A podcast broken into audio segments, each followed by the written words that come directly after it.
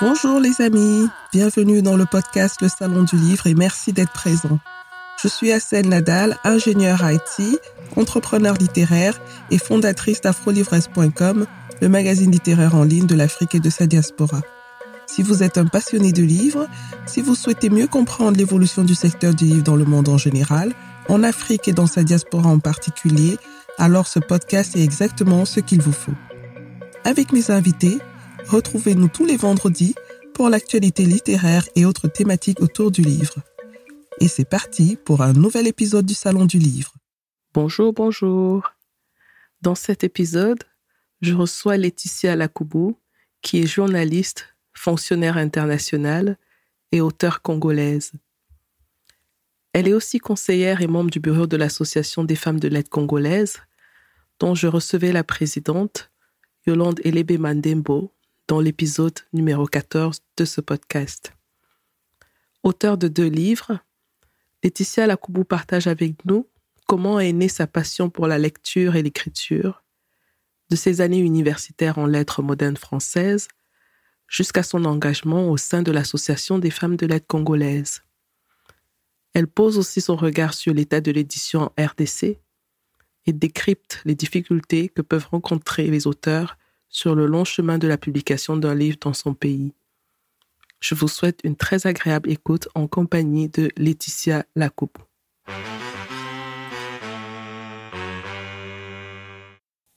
Bonjour Laetitia Lacoubou. Bonjour Madame Assel. Merci d'avoir accepté euh, mon invitation dans le podcast Le Salon du Livre. On est très honoré de vous avoir aujourd'hui. Comment allez-vous? Je vais bien. En tout cas, ça va très bien. Super. Super. Alors, euh, je voudrais savoir un peu plus dans le détail qui est Laetitia Lakoubou. Est-ce que euh, vous pouvez vous présenter en quelques mots? Euh, Très succinctement. Oui. Je suis Laetitia Lakoubou. Je suis fonctionnaire, fonctionnaire international. Donc, je suis journaliste aussi et je suis enseignante. Mm-hmm. Euh, je suis mère d'une fille et je vis en couple. Ok, bah, j'ai quand même quelques petites questions hein, par rapport à, à, cette présentation. Alors, qu'est-ce que c'est qu'un fonctionnaire international? Qu'est-ce qu'il fait? Le fonctionnaire international, c'est un national qui, qui travaille pour euh, une organisation internationale, comme pour mon cas. Je travaille pour les Nations Unies, donc mhm. euh, je suis euh, un personnel recruté localement. D'accord. Et vous, avez dit que vous êtes aussi enseignante. Qu'est-ce que vous enseignez? Je suis enseignante, je suis prof de français. C'est ah, comme ça qu'on dit en termes génériques. Mais ça dépend. Quand je suis à l'université, il y a, il y a des cours spécifiques en français comme technique d'expression orale et écrite euh, euh, la civilisation française, il y a certains cours que je suis euh, habilitée à, à, donner. Alors, ça, ça me, fait penser à, à, vos études. Vous avez fait des études en, lettres françaises à l'université de Kinshasa. Qu'est-ce qui vous a amené à choisir ce cursus scolaire ou universitaire plutôt? Ce qui m'a amené à choisir ce cursus, c'est plutôt l'habitude, les habitudes, les habitudes familiales euh, faisaient qu'il y avait au menu de notre vie de famille la lecture, les exposés, les échanges, euh, les recensions que les parents nous demandaient de faire sur tel ou tel livre qu'ils achetaient, qu'ils amenaient à la maison. C'était un peu ça, c'est ce bain-là, ce, cette atmosphère-là très studieuse. Mm-hmm. Donc, ça veut dire que vous avez grandi depuis toute petite euh, euh, autour des livres, alors? Autour des livres et dans les livres, parce que j'étais presque rat des bibliothèques. Mm-hmm. Je vivais dans notre bibliothèque, qui, fort heureusement, euh, était une pièce consacrée aux livres. Donc, j'allais passer mes journées dedans. Uniquement aux livres, parce que c'était le fruit de plusieurs déménagements. Et c'est là qu'on fourguait tous les livres euh, récoltés au fil des, déplacements des parents, des voyages et tout ça. Mhm. Alors moi, je vivais pratiquement là-dedans et j'étais j'étais bien servie. Quoi. Et quel, quel, spontanément comme ça, euh, quel est l'un des livres qui vous a marqué dans cette bibliothèque-là? Euh, Il y, a, y a eu les livres, il y a des livres scientifiques oui. où j'ai fait toutes mes découvertes euh, sur l'anatomie, la biologie, la gynécologie aussi parfois. Et, et, puis, il y a eu surtout le roman L'espace d'une vie de Emma Hart, mhm. que j'ai regardé plus tard en film, mais que j'avais commencé par lire. Et c'est une lecture qui m'avait vraiment captivée et impressionnée. Mhm. Qu'est-ce qu'elle avait de particulier, cette lecture-là?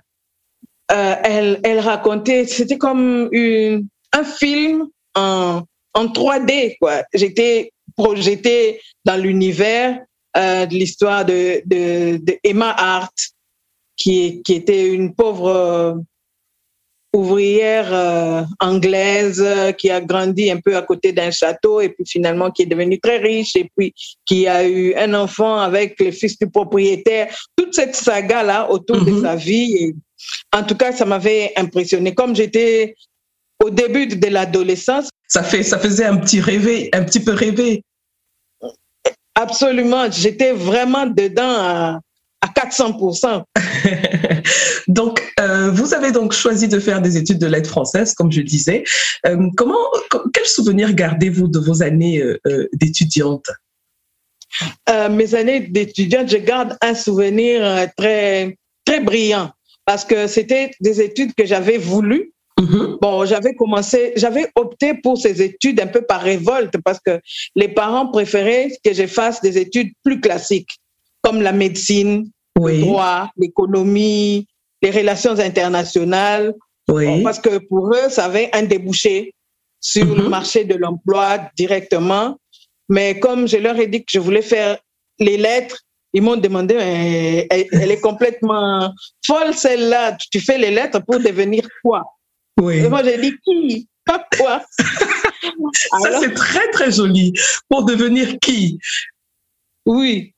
Alors, bon, elle me disait, mais c'est pas possible. Moi, j'ai dit, moi, je voulais devenir professeur, je voulais devenir enseignante. Il me dit, mais enseignante, mais tu es tombée sur la tête, les enseignants sont très mal payés de l'université à, à, la maternelle, ils sont très mal payés. Il ne faut pas que tu passes ta vie au crochet de tes frères et de tes sœurs parce qu'on paye pas assez, parce que tu as voulu regarder l'art plutôt que l'utilitaire derrière les études. Oui. Moi, je voulais faire les lettres et puis un point, c'est tout. Oui. Bon, j'ai commencé un peu dans la révolte comme ça. Ils m'ont laissé faire comme un, hein, un petit caprice, mais ce, qui, ce que j'ai aimé, c'est que je, je, les ai faites, ces études, avec succès. Mm-hmm. Je n'ai jamais eu à reprendre un examen, je n'ai jamais eu à écrire des recours ou euh, à démarcher pour passer des classes. Je passais pratiquement le doigt dans le nez. quoi. C'est la passion qui me portait. Même mes professeurs aimaient bien et puis j'avais des très bons points qui ont fait que au sortir de l'université, j'ai été recrutée par l'université pour euh, être euh, assistante des cours. Oui. pour assister certains professeurs et, j'ai aimé ça, j'ai mhm. beaucoup aimé. Mhm. Et en quoi consistent tes études de lettres françaises? Parce que c'est un mot assez généraliste. Hein. Quelles sont les matières euh, qu'on apprend ou qu'on enseigne dans, ce cursus? Oui, bon, ce cursus était anciennement appelé, on appelait ça, dans un terme très savant, hein, on appelait ça la philologie romane. Bon, oh là là. plus mhm. impressionnant.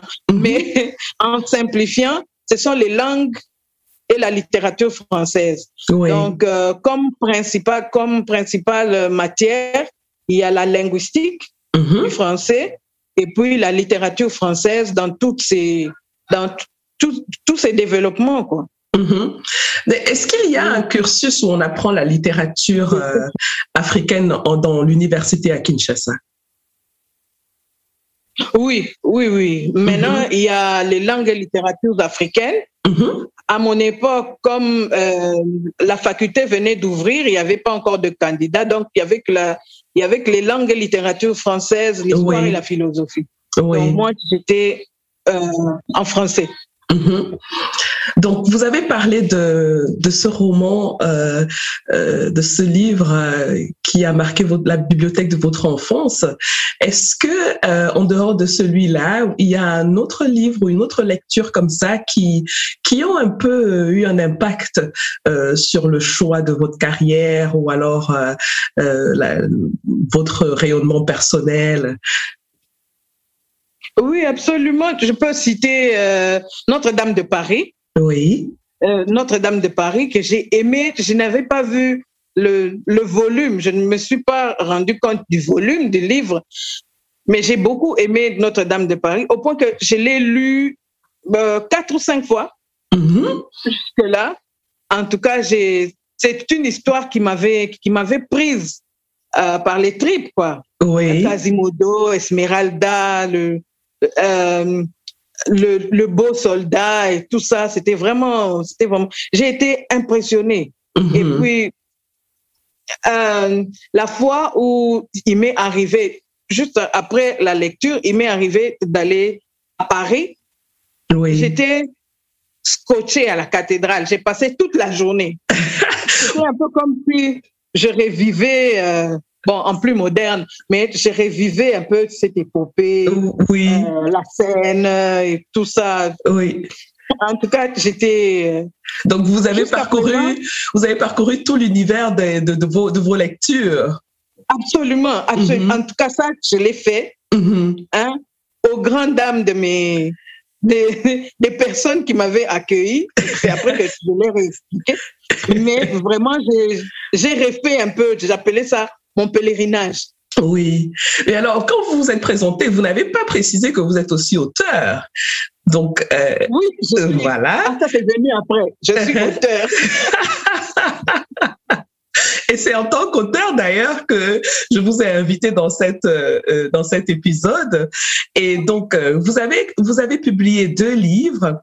Le premier livre qui s'appelle euh, Miroir aux alouettes que vous avez publié en 2018 aux éditions du Pangolin. Et le second qui est un recueil de nouvelles qui s'appelle Dévoilement. Alors, Mhm, mmh, j'aimerais parler un peu, un peu plus de ces deux, euh, de ces deux livres. Euh, déjà, avant euh, d'en parler, c'est vrai que vous, vous avez, comme vous l'avez dit, hein, vous, vous aimez beaucoup la lecture, vous êtes passionné de lecture, mais on peut lire sans écrire. Comment est-ce que vous passez de, de la lecture à l'écriture? Bon, le passage de la lecture à l'écriture, c'est vraiment euh, ça s'est fait presque automatiquement. Comme euh, j'aimais bien ça, je me disais voilà, voilà comment on écrit et finalement je me suis, euh, je me suis mise dans l'imitation. Mm -hmm. J'ai commencé assez assez jeune à écrire. J'écrivais pour mes sœurs, je leur écrivais des histoires, des histoirettes. Je, je leur écrivais des aventures, elles lisaient et puis au fur et à mesure de mes lectures, elles me corrigeaient, bon, pas corrigeaient, mais elles me donnaient des idées. Oui. Euh, elles m'influençaient. Comment est-ce que je peux terminer telle histoire et tout ça? Mm -hmm. C'est un peu ça. Et puis, c'était aussi, il y a eu aussi un problème de correction parce que à la maison, c'était un peu le, le clou, quoi. Il oui. fallait écrire correctement la grammaire, l'orthographe, surtout l'orthographe. Il fallait écrire correctement. Parfois, quand j'écrivais à mon, à mon père, à mon tuteur, bon, il, il répondait. On se voyait, mais on s'écrivait quand même. Oui. Il répondait, mais en, en soulignant en rouge les fautes d'orthographe, en me demandant de, de, de ne plus commettre ce genre de fautes. Oui. Il me répondait, il répondait à mes préoccupations. En fait, on a un peu vécu comme ça. Mm -hmm. J'ai gardé, gardé pendant un moment des lettres avec des bics rouges, avec des corrections. Alors que ce n'était pas des dictées ou des, des résumés de livres, mais c'était des, des, lettres non. normales, quoi. Oui, c'était des lettres tout à fait euh, normales. Oui. Mais donc, il fallait écrire bien. Très bien. Et donc, en 2018, vous sortez Le miroir aux alouettes. Est-ce que vous pouvez nous dire de quoi parle ce roman? Euh, Miroir aux alouettes, en fait, elle est, c'est l'histoire de, de la quête du bonheur. Il y a, oh, oui, c'est c'est la quête du bonheur, c'est l'illusion du bonheur qu'on peut avoir euh, selon les situations que nous traversons. Il y a, bon, c'est la quête du bonheur pour un jeune universitaire oui. euh, sorti fraîchement de, des études, euh, son illusion de la vie, de, devant les réalités de la vie, ce n'est pas facile de trouver un travail, ce n'est pas facile de se loger correctement. Il y a les enfants qui viennent, il y a un mariage, il y a toute cette, cette dépendance qui ne lui permet pas de faire ce qu'il voudrait faire ou bien ce qu'il aurait pensé faire, peut-être retourner au village. Il peut plus retourner au village parce qu'il a femme et enfants qui attendent de lui, qui étudient, qui ont commencé des études. Alors, il faut qu'il réfléchisse doublement avant de penser à, à faire ce qu'il veut. Et puis, il y a aussi euh, l'autre quête du bonheur, c'est la quête du bonheur dans le mariage pour mhm. une jeune demoiselle qui, peut, épouser, qui a épousé un jeune homme, un, un, un abad, quoi, un pacha, un petit pacha, mais qui se retrouve en face de la violence, la violence conjugale et, et ça aussi, euh, qui lui... Bon, lorsque le mariage a tourné à la violence, elle cherche à se sauver, alors elle devient un peu fugitive. Bon, dans cette fuite, il y a aussi euh, des parents qui sont à la recherche de leur fille. Leur fille qui était allée en mariage, ils ont entendu dire qu'elle n'est plus à, l'endroit, qu'elle s'est enfouie. Alors, il fallait mobiliser toutes les amitiés, les connaissances pour retrouver la jeune fille, pour euh, la récupérer tout au plus avant que son mari, qui était aussi à sa recherche, ne mette les grappins dessus. Mm-hmm.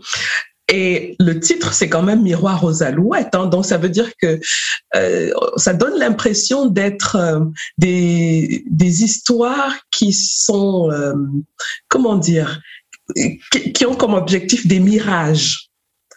Donc, parce que quand même, miroir aux alouettes, ça fait, ça, ça ramène à quelque chose de très abstrait qu'on ne peut jamais atteindre, ou alors euh, euh, un imaginaire qui n'est pas, qui ne reflète pas la réalité. Est-ce que c'est un peu ça aussi euh, la quête du bonheur? Est-ce que finalement, finalement, pour vous, le bonheur, c'est c'est pas dans, c'est dans la quête, mais pas dans le dans l'aboutissement? Oui, en fait, pour moi, le bonheur, il est bon, c'est un idéal après lequel on court. Oui. Bon, on l'atteint. Il faut surtout pas euh, se mettre à l'idée de l'atteindre parce qu'on ne l'atteindra jamais. Oui. Mais c'est cette quête-là qui crée en nous l'apaisement, qui crée en nous une certaine satisfaction. Mm -hmm. Ça veut dire qu'on se met en route pour euh, chercher le meilleur. Oui, oui. Et est-ce qu'il il, il, y a des différents euh, types de bonheur? Ou alors est-ce que la, la, la, la, sensation de bonheur, elle est universelle? Ou alors comment on la définit? Qu'est-ce qu'on met dans le bonheur, dans ce mot-là, selon vous Dans le mot bonheur, on met d'abord, cela dépend de notre... Euh, bon, cela dépend d'une personne à une autre. Oui. Dépend de nos idéaux personnels d'abord. Mm -hmm il euh, y en a qui trouvent leur bonheur dans le football. Oui. Bon, à suivre un match de football, à, à être content tout le temps. Il y en a qui ne trouveront jamais leur bonheur dans, dans une histoire pareille. Donc, mm -hmm. le bonheur dépend d'une personne à une autre par rapport à l'idée qu'on se fait du meilleur pour soi. Mm -hmm. Et votre deuxième livre, qui s'appelle Dévoilement, est un recueil de nouvelles. Euh, et de quoi parle-t-il ce recueil de nouvelles? Vous l'avez coécrit avec un autre auteur dont le nom est? Et Prince Djungo. Voilà. Mm -hmm. Et de quoi parle-t-il? Oui. Euh, le fil de ces 30, qui lit ces 30 euh, nouvelles, ce sont, c'est la violence. C'est la violence. En, en parlant de dévoilement, nous avons voulu lever un peu le voile sur cette violence qui, qui, est, qui est tapie dans notre société, cette violence qu'on a commencé à trouver normale. Mm -hmm. euh, la, la, violence, euh, surtout conjugale, elle est vraiment légalisée. Elle est peut-être légalisée par les liens du mariage, mais, mais dans notre société, la violence conjugale est tout à fait normale. On Mhm. trouve normal qu'un mari batte sa femme et que la femme, euh, bon, elle ne peut pas se plaindre pour ça. Mhm. Elle peut se plaindre pour toute autre chose, mais pas pour avoir été battue. Mhm. Bon, ce n'est pas déjà même euh, de manière euh, symbolique, c'est inacceptable. Tout à fait. Tout à fait. C'est inacceptable. Mais Mhm. comme nous parvenons, notre société parvient à vivre avec, il y a des meurtres, il y a des crimes, bon, on n'en parle pas, on, ne- personne ne s'en émeut. On peut peut-être s'échauffer une journée, mais après, c'est fini. On dit, bon, elle était mariée, hein, elle savait ce qu'elle est, hein, ce qu'elle est allée chercher dans le mariage. Donc, hein, c'est vraiment. euh, Et puis, il y a aussi euh, les, les slogans internationaux Oui. ceux qui, ceux qui sont à la base de toutes ces thématiques-là, je, je ne sais pas s'ils s'imaginent ce que cela peut être pour les victimes. Mhm. Bon, c'est peut-être une thématique qu'on lance comme ça, mais Oui. les, les réalités sont très dures. Mhm. Et est-ce que à la, à la publication de ce recueil de nouvelles, vous avez eu des réactions de victimes? Oui, oui, nous avons eu des réactions des victimes, même après la fin de, de l'appel à texte. Nous Oui. avions continué à recevoir des textes Oui. Et même à la publication du, du recueil, bon, une dame ou une demoiselle, je ne sais pas, l'idée qui nous a conduite, c'était aussi d'aider à, à guérir. Parce Mhm. que c'est une sorte de traitement. Lorsqu'on on On donne à quelqu'un la possibilité de parler, Oui. on n'a pas de tribune à offrir, mais au moins l'écriture, que quelqu'un raconte son histoire, que quelqu'un raconte ce qu'elle a vécu, Oui. ça contribue aussi à, à un certain degré de guérison de sa part. Mhm. Très bien. Alors, j'ai euh, fait votre connaissance, hein, entre guillemets, parce que tout se passe en ligne euh, actuellement. Euh, j'ai fait votre connaissance par le biais de l'association Femmes des lettres congolaises, FELCO, et dont j'ai reçu la, la présidente, euh, Madame Yolande Elébé Madembo, euh, dans le podcast euh, il y a quelques jours. Et euh, vous aussi, vous faites partie de cette association. Quel est votre rôle dans l'association? Dans l'association, je suis conseillère. Oui. Je suis conseillère. Bon, je participe aux, aux activités, mais comme je ne peux pas être en avant par rapport à mon statut de fonctionnaire, donc euh, je suis conseillère et Oui. j'ai adhéré à, à Felco. Bon, parce que nous partageons les mêmes idéaux. Mhm. Et bon, j'ai aimé ce, qu'elle ce qu'elle nous proposait. Mhm. Alors, je, Donc, j'y suis allée. OK. Donc, ça veut dire que vous conseillez l'association euh, dans le domaine du livre ou alors euh, dans le domaine culturel en général? Dans le domaine culturel en général, Oui. mais un peu plus, lorsqu'on a besoin d'un avis ou d'un point de vue de quelqu'un qui a été publié, bon, du point de vue des difficultés que nous rencontrons pour les publications et tout ça, puisque Mhm. le FELCO aussi veut porter ce combat-là de l'écrivain congolais. Mhm. Alors, euh, je suis mise à contribution. Mhm. Et, vous, particulièrement, en tant qu'auteur, quelles sont les difficultés que vous avez rencontrées, justement? Le- les difficultés que j'ai rencontrées, c'est, c'est euh, en fait le manque de structure, le manque de structure d'encadrement Mhm. des, des auteurs ou des, des personnes aspirant à écrire. Mhm. Il n'y a pas de structure de, d'encadrement. Il y a aussi, lorsqu'on se retrouve avec ces manuscrits, on, on ne sait généralement pas à qui s'adresser parce que les maisons d'édition euh, offrent des conditions qui ne sont pas euh, comment, soutenables Mhm. pour, pour des particuliers parce que eux, ce sont, bon, il y a un travail qu'ils sont en train de faire. Nous, auteurs, nous voulons être publiés, alors il faut vraiment mettre la main à la pâte, Oui. vraiment participer du début à la fin. Oui. Alors que, bon, on sait que sous d'autres cieux, il y a certaines prises en charge, il y a certaines facilités qui sont offertes pour euh, les publications. Mhm. Et là, vous parlez en particulier de l'aspect euh, financier, c'est-à-dire que est-ce que sur place, les maisons d'édition au Congo, en RDC, euh, ne proposent pas de, de, prendre la totalité des coûts de la publication du livre? Est-ce que l'auteur doit y participer aussi? Comment ça se passe sur le terrain? Oui, l'auteur, l'auteur y participe Oui. euh, parce que il y a, y a un travail de relecture, il y a un travail de, de correction, il y a l'auteur participe. Mhm. Il y a les, les impressions, euh, bon, les couvertures aussi, tout ce qui est euh, l'esthétique du livre. Oui. Euh, on, on nous donne une facture qu'on doit honorer. et voilà quoi. À la fin, on nous offre quelques exemplaires et puis, bon voilà. Et est-ce qu'après ça, vous conservez vos droits ou bien c'est la maison d'édition qui conserve, qui, qui a acheté vos droits? Bon, la maison d'édition nous laisse la possibilité de nous faire éditer ailleurs. D'accord. Ok, ok. Ouais, parce que ça aurait été euh, très compliqué s'il fallait que vos droits aussi euh, soient euh, du coup donnés à la maison d'édition dans ces conditions-là. Non, parce que ou- ou- oui, bon, avant moi, celles qui ont ceux et celles qui ont écrit se Oui. plaignaient un peu de, de cet aspect-là. Mhm. Il faut aussi dire que l'aspect euh, légal dans tout ça, dans l'édition, dans les droits et tout, bon, chez nous, les droits, les droits d'auteur ne sont pas vraiment euh, vulgarisés, on ne les Mhm. connaît quasiment pas. C'est peut-être euh, à l'avantage des éditeurs qu'on ne connaisse pas tout ce que tout ce qu'ils nous doivent et tout ce que Mhm. nous leur devons. Et c'est un peu à leur avantage, je Mhm. pense. Et, Mais- et on évolue un peu comme ça.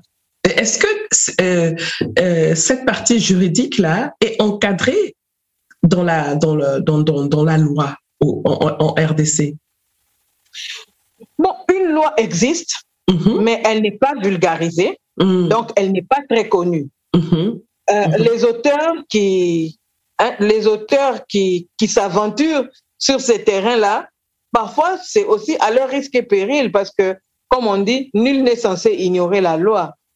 L'éditeur connaît un peu plus, en, sait un peu plus que nous, alors euh, bon, il peut facilement euh, dribbler aussi et puis bon. Nous, Oui. on s'est dit, l'essentiel, c'est que je sois publié et puis le reste, euh, On verra. Oui, on verra. Mhm. Ça veut dire qu'il y a un gros, un gros travail de, de communication et de, Ouais. je, je pourrais même dire euh, d'enseignement, hein, euh, pe- peut-être par des ateliers, par des formations. Donc il y a, y a un vrai travail qu'il y a à faire sur le terrain parce qu'il y a ce besoin-là. Parce que et je suis assez étonnée parce que quand même la RDC a une belle histoire littéraire. Il y a de grands auteurs qui sont qui sont venus de la RDC. Mais bon, euh, en même temps, ça devrait pas m'étonner parce que en Afrique centrale, c'est à peu près la même chose. Hein, donc, donc, euh, je pense qu'il y a un gros, gros, gros travail à faire dans ce sens-là. Et euh, Oui. donc, est-ce que vous avez d'autres besoins en tant qu'auteur sur le terrain, c'est-à-dire des, des domaines où vous voyez des manques des, des, des manques. Bon, il y, a, y a les maisons, les maisons d'édition aussi. Les maisons d'édition, euh, sont limitées. Mhm. Dans quel Très sens? peu de maisons d'édition ont, des, ont leur propre librairie. C'est dans le sens de la, euh, du débouché euh, commercial. D'accord. Mhm. Bon, imaginez-vous que c'est encore l'éditeur qui doit aller négocier avec les librairies, les grandes librairies, il y en a très peu, Mhm. bon, qui vous imposent peut-être euh, un certain, certaines conditions qui ne sont pas du tout viables, Mhm. ni pour Mhm. l'éditeur, ni pour vous, l'auteur. Mhm. Donc, il manque dans, dans la chaîne un intermédiaire qui fera ce travail aussi de médiation hein, entre le, le, le, le- libraire et, et les points de vente euh, et les, les maisons d'édition, pardon. Euh, Est-ce qu'il y a des, quand même des distributeurs sur place en RDC Est-ce qu'il y a des commerciaux? Est-ce qu'il y a des, des gens qui, qui, qui offrent ce type de service-là? Même si, même si c'est c'est encore très euh, minime. Bon, c'est vraiment minime. Il y a Mhm. très peu de gens qui offrent ce, ce, ce genre de, de, de facilité. D'abord parce que pour, pour nous, ici, le, le livre, le livre n'est pas une, une marchandise euh, viable, quoi. Mhm, mhm. Un- Quelqu'un miserait très peu, il préfère miser sur les dictionnaires importés qui viennent vendre et tout ça, Oui. plutôt que sur les auteurs parce que, en fait, ils n'ont pas de. euh, Les livres, le travail, ça, c'est aussi le travail de l'éditeur, hein, Oui. qui, qui ne fait pas complètement son travail de vulgarisation, de publicité, marketing et tout autour. Oui. Ce qui fait qu'au finish, même lorsque le livre est disponible, très peu de gens le savent et Mhm. puis ils ne les rendent pas très attrayants. Il n'y a pas beaucoup de. C'est une marchandise qui ne part pas. Mhm. J'ai entendu dire d'un libraire, c'est une marchandise qui ne part pas. Mhm. Parce que, comme vous dites, hein, parfois les gens ne sont même pas au courant est- que, que des livres existent ou qu'un un auteur vient de sortir un nouveau livre. Si on n'est pas quelqu'un qui est vraiment intéressé par la lecture, qui est vraiment un passionné, Ou, ou qui est dans le réseau oui. bon, des, des écrivains, peut-être, mais Mhm. sinon, pas du tout. Mhm. Alors, on va bientôt arriver au terme de notre échange. Et euh, avant de, vous, de, de, de, de nous, de nous quitter, hein, euh, est-ce qu'il y a un auteur euh, afrodescendant que vous avez lu ces derniers jours ou que vous êtes en train de lire actuellement et, et que vous, vous trouvez intéressant? Ah, oui, j'ai lu Angela Davis il y a Mhm, quelques mois. Mhm, Bon, je, je ne la connaissais pas. La plupart de ses ouvrages sur lesquels j'ai tombé étaient en anglais. Bon, Oui, ça prend un petit décalage tout à fait. pour euh, bien comprendre. Mais dernièrement, il y a quelques mois, je suis tombée sur l'un de ses ouvrages, La femme, femme, culture et politique, Mhm, euh, traduite en français. C'était vraiment, vraiment super. oui. J'étais scotchée et j'ai j'ai beaucoup aimé Angela Davis parce que je me suis retrouvée en elle. C'est vrai ça? c'est une, féministe. Oui. Bon, je suis aussi féministe. Vraiment, euh, ça, je n'ai pas honte de le dire. C'est vraiment Oui. mon, mon cheval de bataille. Oui. Donc, euh, donc j'ai beaucoup aimé. J'ai lu, bon, femme, femme culture politique qui parle de. Bon, ça m'a un peu ouvert les yeux sur, sur, sur les États-Unis, hein, des années 80, 90. Bon, c'est pas très différent de maintenant, ça n'a pas à fait. beaucoup évolué Tout côté mentalité. Mhm, Et bon, j'ai beaucoup aimé ce regard réaliste qu'elle jette sur la société. Bon, nous autres Africains, nous idéalisons. hein, quand on voit la télé, on suit les médias, on se dit que là-bas, ça doit être c'est c'est l'Eldorado, c'est bon, tout le monde est bon, tout le monde est gentil, mais on se rend compte euh, par par les Américains eux-mêmes que ce n'est vraiment pas ce n'est vraiment pas ça. Quoi mhm. il manque beaucoup de choses, il manque, il y a énormément de problèmes, hein, Oui. surtout sur la réalité des droits de l'homme. Bon, qu'on nous vante un peu, hein, on nous,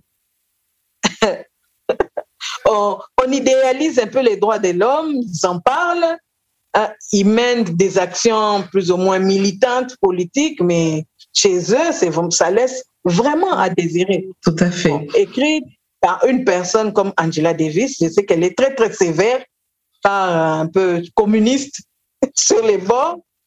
Et bon, j'ai beaucoup aimé son, son militantisme.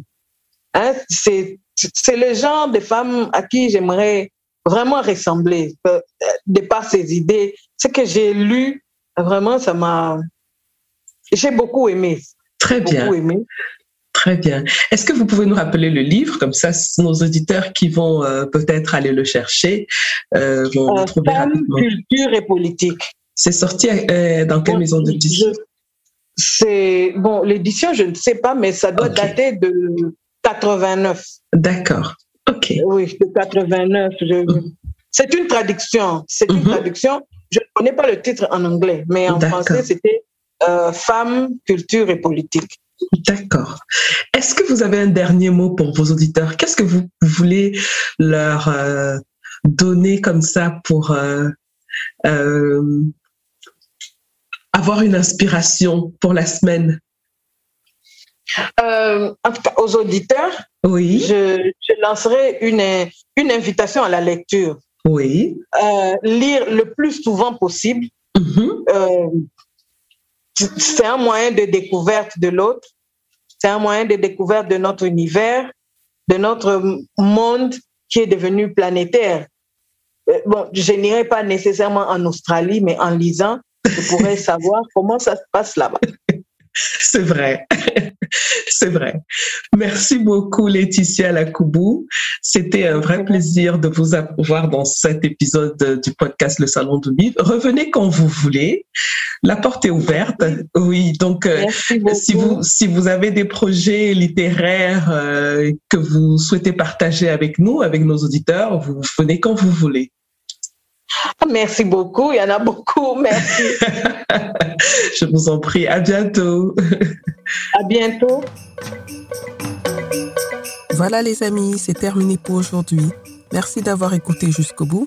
Si vous avez aimé cet épisode, je vous serais vraiment reconnaissante de vous abonner au podcast pour être notifié de la publication des prochains épisodes. Vous pouvez aussi partager l'épisode, y laisser un commentaire ou le noter avec 5 étoiles. Vous pouvez poser vos questions par WhatsApp en envoyant un message au numéro plus 237 6 80 81 54 24. À bientôt les amis.